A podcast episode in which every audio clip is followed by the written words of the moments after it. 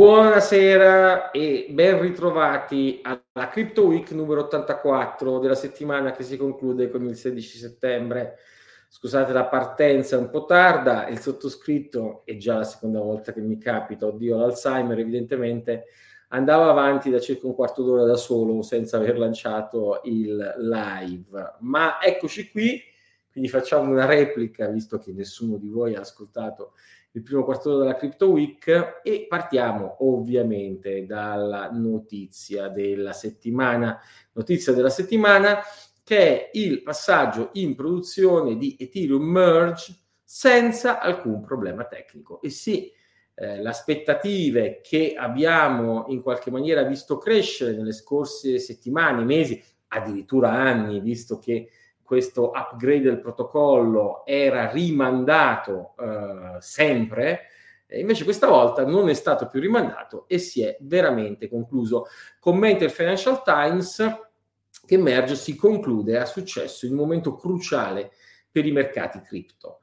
E sì, sappiamo eh, insomma i turmoil, le agitazioni di prezzo e di regolatori intorno al mondo cripto. Merge è una buona notizia da questo punto di vista per diversi aspetti, andremo a vedere. Sicuramente, se non altro, quello minimale di eh, non aver deluso le aspettative di chi ormai da diversi anni aspettava il passaggio a Proof of Stake.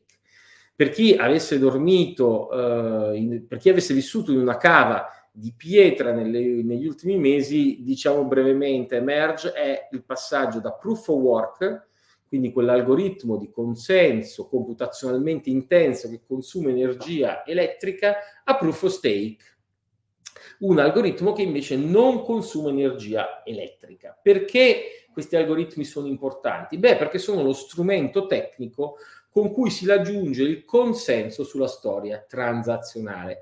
E infatti questo upgrade si chiama Merge proprio perché sulla storia transazionale esistente di Ethereum, che rimane immutata, è stato innestato, innescato, inserito un algoritmo di consenso diverso, quello della Beacon Chain, Proof of Stake, sostituendo il vecchio Proof of Work.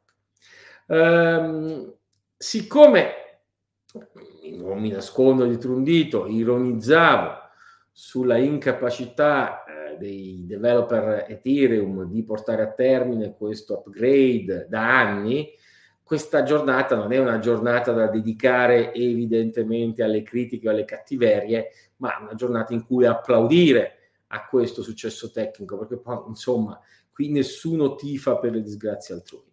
E allora le cattiverie le lasciamo dire alla solita efferanti newsletter di Stefan Wallet, che resta a nostro avviso sempre una delle più interessanti modalità di seguire ciò che avviene in ambito cripto, che racconta appunto eh, non ci sono stati problemi tecnici immediati, ma comunque il potenziale che questo upgrade abbia introdotto vulnerabilità o bug è sicuramente, eh, c'è sicuramente. E ricordando i diversi problemi tecnici che hanno afflitto Ethereum in passato, ehm, Efferanti conclude dicendo ehm, sebbene il successo tecnico di Merge darà una maggiore competenza, una maggiore confidenza, una maggiore fiducia eh, rispetto alla robustezza del network, storicamente però ricordiamoci che le novità in ambito blockchain hanno sempre incontrato tantissime difficoltà tecniche e aggiornamenti frequenti e noto eh, abbiano contribuito a creare diverse bug. Insomma, il ruolo dell'antipatico questa settimana lo affidiamo a Ferranti e noi ci muoviamo oltre.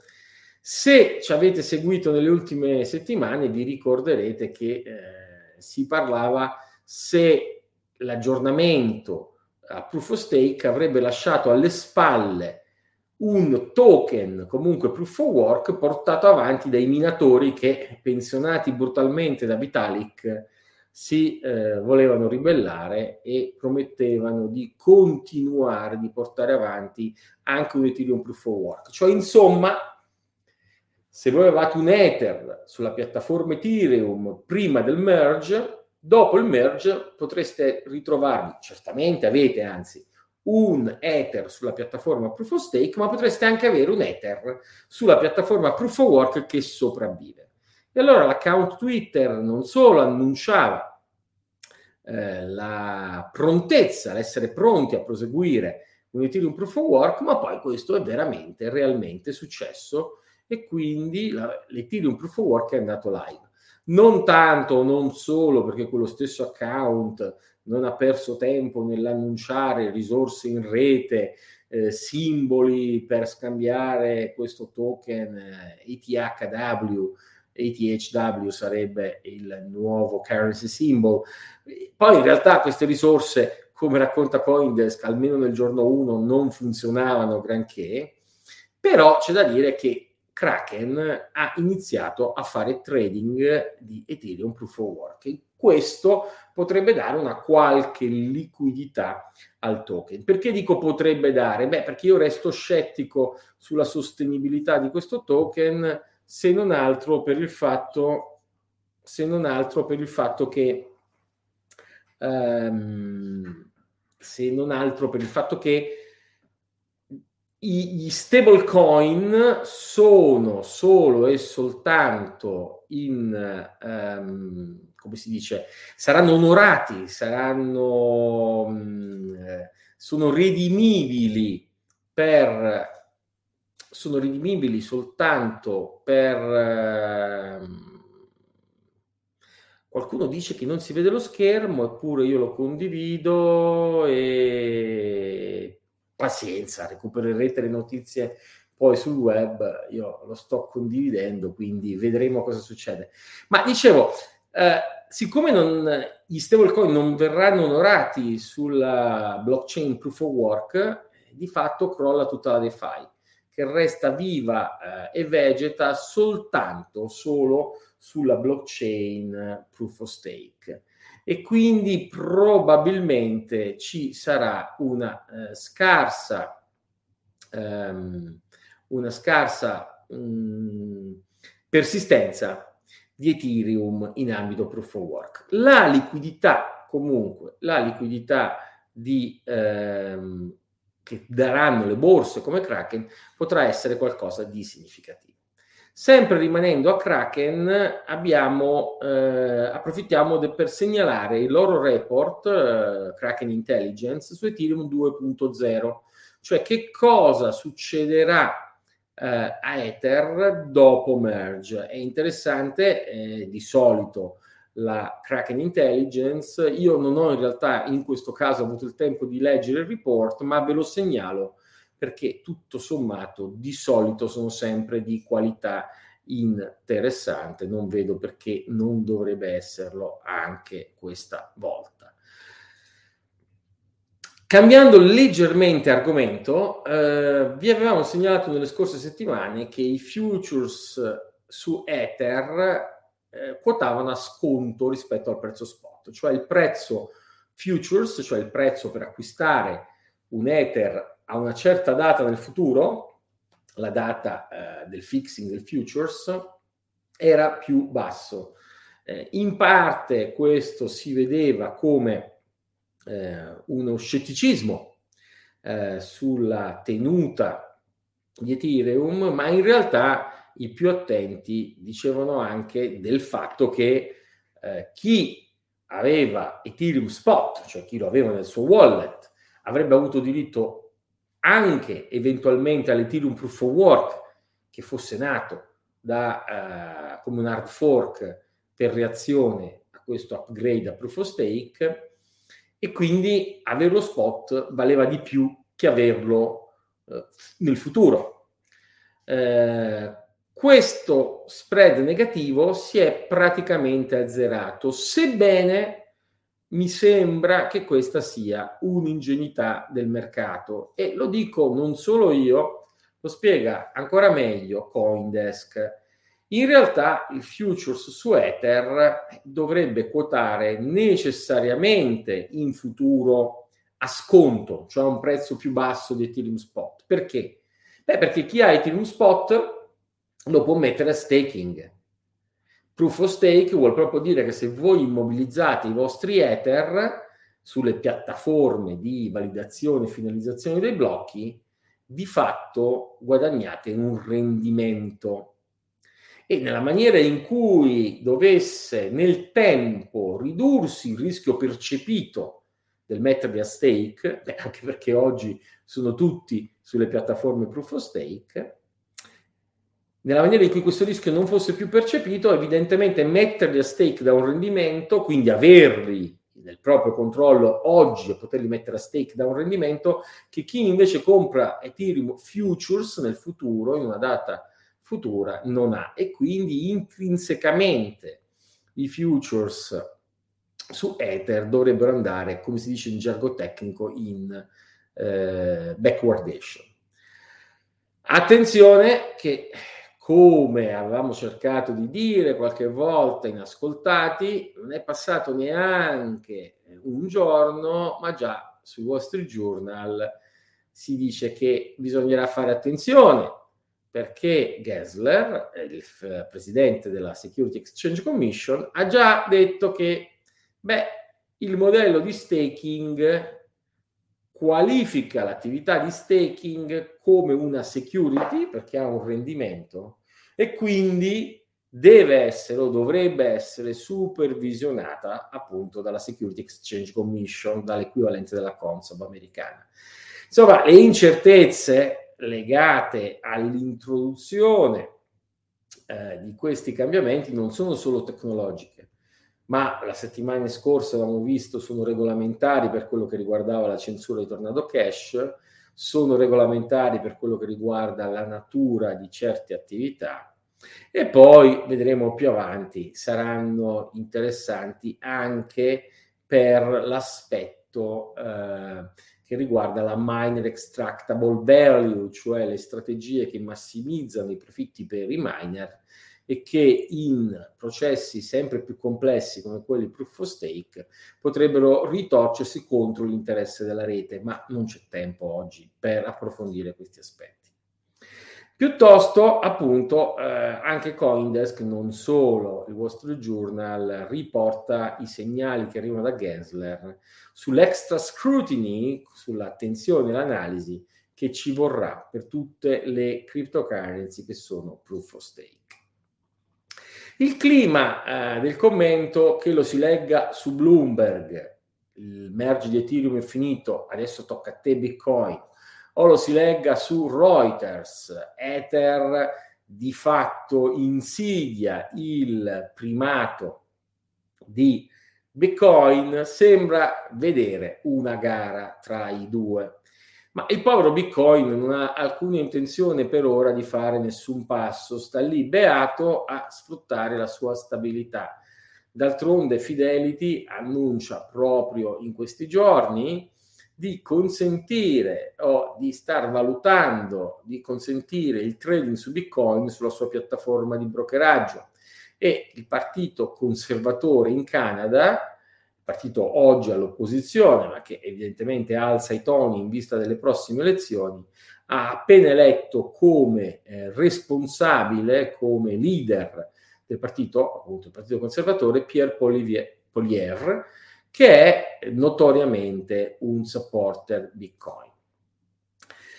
Vedremo quindi quali saranno le mosse Bitcoin o dell'ecosistema Bitcoin, eh, ma in realtà eh, guardiamo di nuovo agli aspetti regolamentari, quelli che questa rassegna stampa cerca di seguire. Lo so che sono un po' noiosi, ma in realtà per certi aspetti possono essere cruciali per l'evoluzione di questo ecosistema. In particolare ci preoccupa, preoccupa il passo indietro che la Securities Exchange Commission sta facendo, forzando le banche americane a ripensare i loro progetti di custodia, perché il regolatore suggerisce che i crypto asset dei clienti dovrebbero essere considerati delle liability, cioè degli impegni da parte delle banche, e questo li renderebbe eccessivamente o comunque troppo costosi.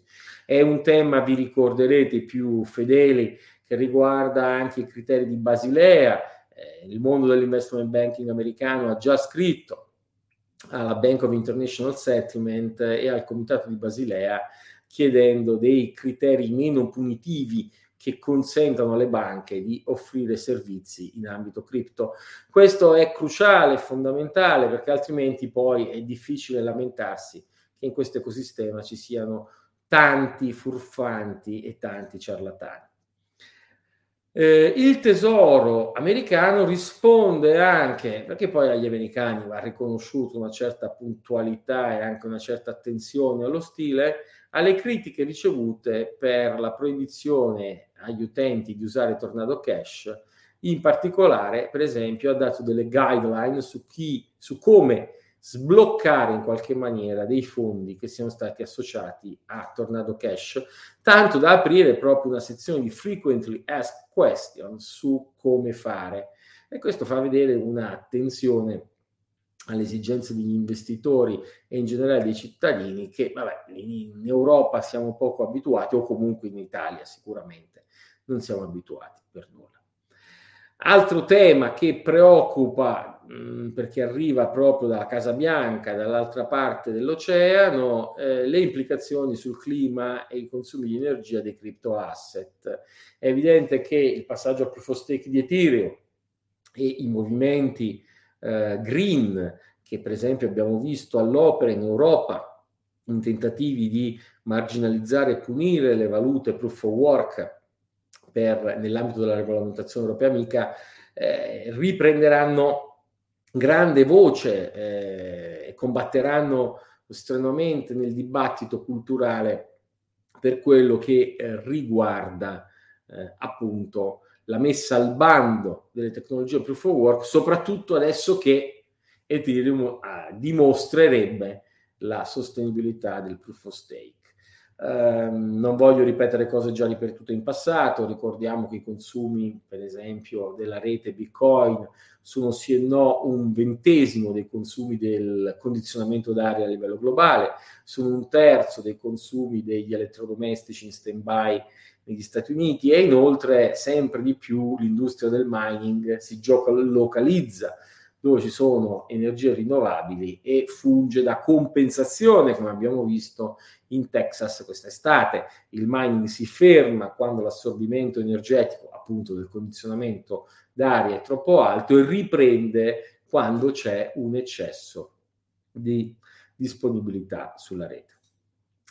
Altre eh, notizie interessanti eh, riguardano il mondo dei fallimenti e delle truffe. Non ci siamo certamente dimenticati della crisi del lending originata da Celsius prima e da Three Arrows Capital dopo, e vi ricorderete che vi abbiamo raccontato come F T X, anzi in particolare il suo amministratore delegato Sam Bankman-Fried, avesse eh, svolto un ruolo di cavaliere bianco che salva tanti attori comprando a prezzi sostanzialmente di saldo aziende in crisi. C'è un bel pezzo su Bloomberg di questa settimana eh, dove vediamo peraltro che Anne Herrera si è spostata, una delle reporter che il sottoscritto apprezza di più, prima lavorava per Reuters, e fa un lungo articolo che fa vedere i rapporti tra Alameda, che era un po' la trading firm di Bankman-Fried, e F T X, il ruolo non proprio trasparente e cristallino tra le due, eh, e gli ambiti di, diciamolo, la Herrera e gli altri giornalisti non lo dicono, ma è semplice dirlo, di manipolazione del mercato. Insomma, chi volesse vada a leggere questo articolo, che come tutti gli articoli che noi presentiamo, sono poi disponibili con i loro link sulla pagina dedicata alla Crypto Week del sito di CheckSig. Altro truffatore, eh, Do Kwon, il responsabile di Terra Luna, il fondatore di Terra Luna, bene, è stato emesso un mandato di arresto in Sud Corea, quindi Do Kwon farà bene, probabilmente non ha alcuna intenzione di ehm, farà bene a non rientrare in South Korea, non si sa esattamente dove sia in questo momento, ma un mandato d'arresto lo aspetta qualora dovesse rientrare e vedremo nelle prossime settimane se dovesse tramutarsi in un mandato di arresto internazionale. Avendo finito in qualche maniera eh, le notizie eh, rilevanti a livello internazionale, dedichiamo un attimo di attenzione a casa nostra in maniera un po' eh, selfish, rilanciando la chiacchierata che il sottoscritto ha fatto con Luca Boiardi. È stata una delle chiacchierate più piacevoli eh, degli ultimi mesi, tant'è che è stata anche ben ricevuta, ricevuta oltre diciassettemila visualizzazioni. Luca si è affermato in questi anni probabilmente come uno dei divulgatori più competenti, più equilibrati, più pacati. Certo, non è un bitcoiner, eh, ma insomma, se si tratta di essere borderline shitcoiner, Luca Boiardi è uno dei più seri e dei più rispettabili, tant'è che la conversazione è stata piacevolissima, di buon livello, e mi sento di incoraggiarvi a seguirla. La notizia invece proprio di sotto casa nostra, qui la vedete ripresa dall'Agenzia Italia, è l'attacco di hacker russi che, avrebbe, che ha mandato in tilt sette siti italiani.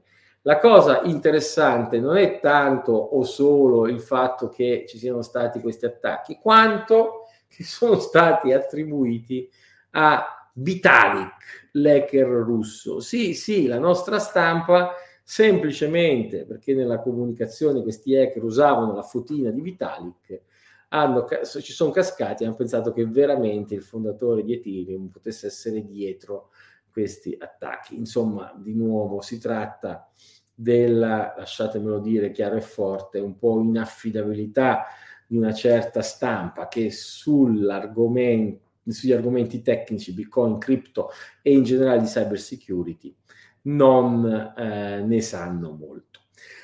Allora, le, i commenti di questa sera sono tutti pieni di questa notizia che non ci sarebbe la condivisione dello schermo, me ne scuso, poi vedremo sulla registrazione su YouTube se c'era lo schermo o non c'era. Sicuramente, se siete in così tanti a dirmelo, evidentemente non si vedeva, ma io posso garantire che eh, io lo condividevo. E eh, passiamo alle domande. Eh, ovviamente sono tutte su eh, Ethereum Proof of Stake come vettore di attacco a eh, Bitcoin. Se non riesce il crollo di Ethereum, tira giù anche Bitcoin, ci vorranno anni per ricostruire la fiducia.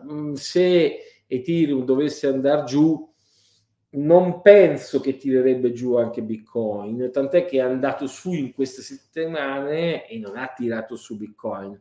Nel mondo delle correlazioni, rispetto a quello che io stesso ho raccontato come narrativa fino a marzo duemilaventi, vedevamo un mondo cripto non correlato con le tradizionali asset class, ma fortemente correlato eh, in se stesso, cioè tutte le cripto erano uguali. Se il dato principale è che dal marzo duemilaventi in realtà poi Bitcoin, probabilmente per una sua finanziarizzazione anche crescente, si è sempre più strettamente correlato con l'equity, con l'azionario, è anche vero che abbiamo visto una biforcazione, da una parte Bitcoin e dall'altro tutto il mondo cripto. Certo, correlazione ancora alta al settanta per cento, ma non al cento per cento. Credo che Ethereum con questo passaggio a Proof of Stake prenda una natura anche qui probabilmente diversa. Io immagino, penso che guardando avanti nel mondo cripto vedremo Bitcoin da una parte, Ethereum dall'altra e tutto il resto da un'altra parte ancora. Ehm, e va bene. Io direi che per questa settimana, viste le gaffe tecniche della partenza ritardata, la presunta mancanza dello schermo, ne abbiamo abbastanza. Sarà stato un modo psicologico e tecnologico di metabolizzare il passaggio di successo a Ether, perché eh, i più cattivi lo dicono, eh, prof, lei ti fava contro, adesso è confuso. No, non siamo confusi. Eh, abbiamo sempre detto che Ethereum è il candidato eh, numero uno a fare da contraltare o alternativa o complemento a Bitcoin. Il sottoscritto resta convinto che Bitcoin abbia delle credenziali più forti. Mm, Ethereum è qui ed è qui evidentemente per giocarsi la sua partita. Proviamo a concludere ricordando sinteticamente, almeno nella mia modesta visione, qual è la differenza tra le due piattaforme. Bitcoin vuole essere solido, robusto, semplice e fare una sola cosa, persistere nel tempo. Si candida a essere più o meno indistruttibile a livello digitale, così come a livello naturale è indistruttibile il loro fisico. Ethereum vuole essere qualcos'altro, un computer globale, o detto meglio, una piattaforma su cui è possibile fare delivery versus payment, cioè rendere contestuali il pagamento e la consegna di un bene, la consegna del bene e il pagamento. E sì, perché quando ordinate su Amazon, eh, eh, la consegna del bene avviene con una certa filiera, il pagamento avviene in maniera totalmente asincrona con un'altra filiera. Il commercio internazionale invece sogna una piattaforma in cui i due, consegna del bene e pagamento, debbano essere contestuali. Ed Ethereum promette questo, questo è il suo punto di forza. Poi, quali siano i beni che si possono comprare sulla piattaforma Ether, cioè sulla piattaforma Ethereum, scusate, cioè questi smart asset, ad oggi non c'è nulla di particolarmente significativo. Non è colpa solo di Ethereum, è colpa del regolatore che non consente la tokenizzazione delle azioni, la tokenizzazione delle obbligazioni. Ma mentre qualcuno ama combattere questa battaglia su una complessità sempre maggiore che consente scambi sempre maggiori, il sottoscritto resta attestato su una specie di passione personale, intellettuale, culturale per un oro digitale che permetta di traghettare i propri risparmi al futuro, nel futuro, anche in situazioni ostili. Ma abbiamo strabordato quelli che sono evidentemente in qualche maniera i limiti e eh, il contesto di una rassegna stampa. E quindi è il momento di salutarsi, buon weekend a tutti e soprattutto, come sempre, buon Bitcoin a tutti.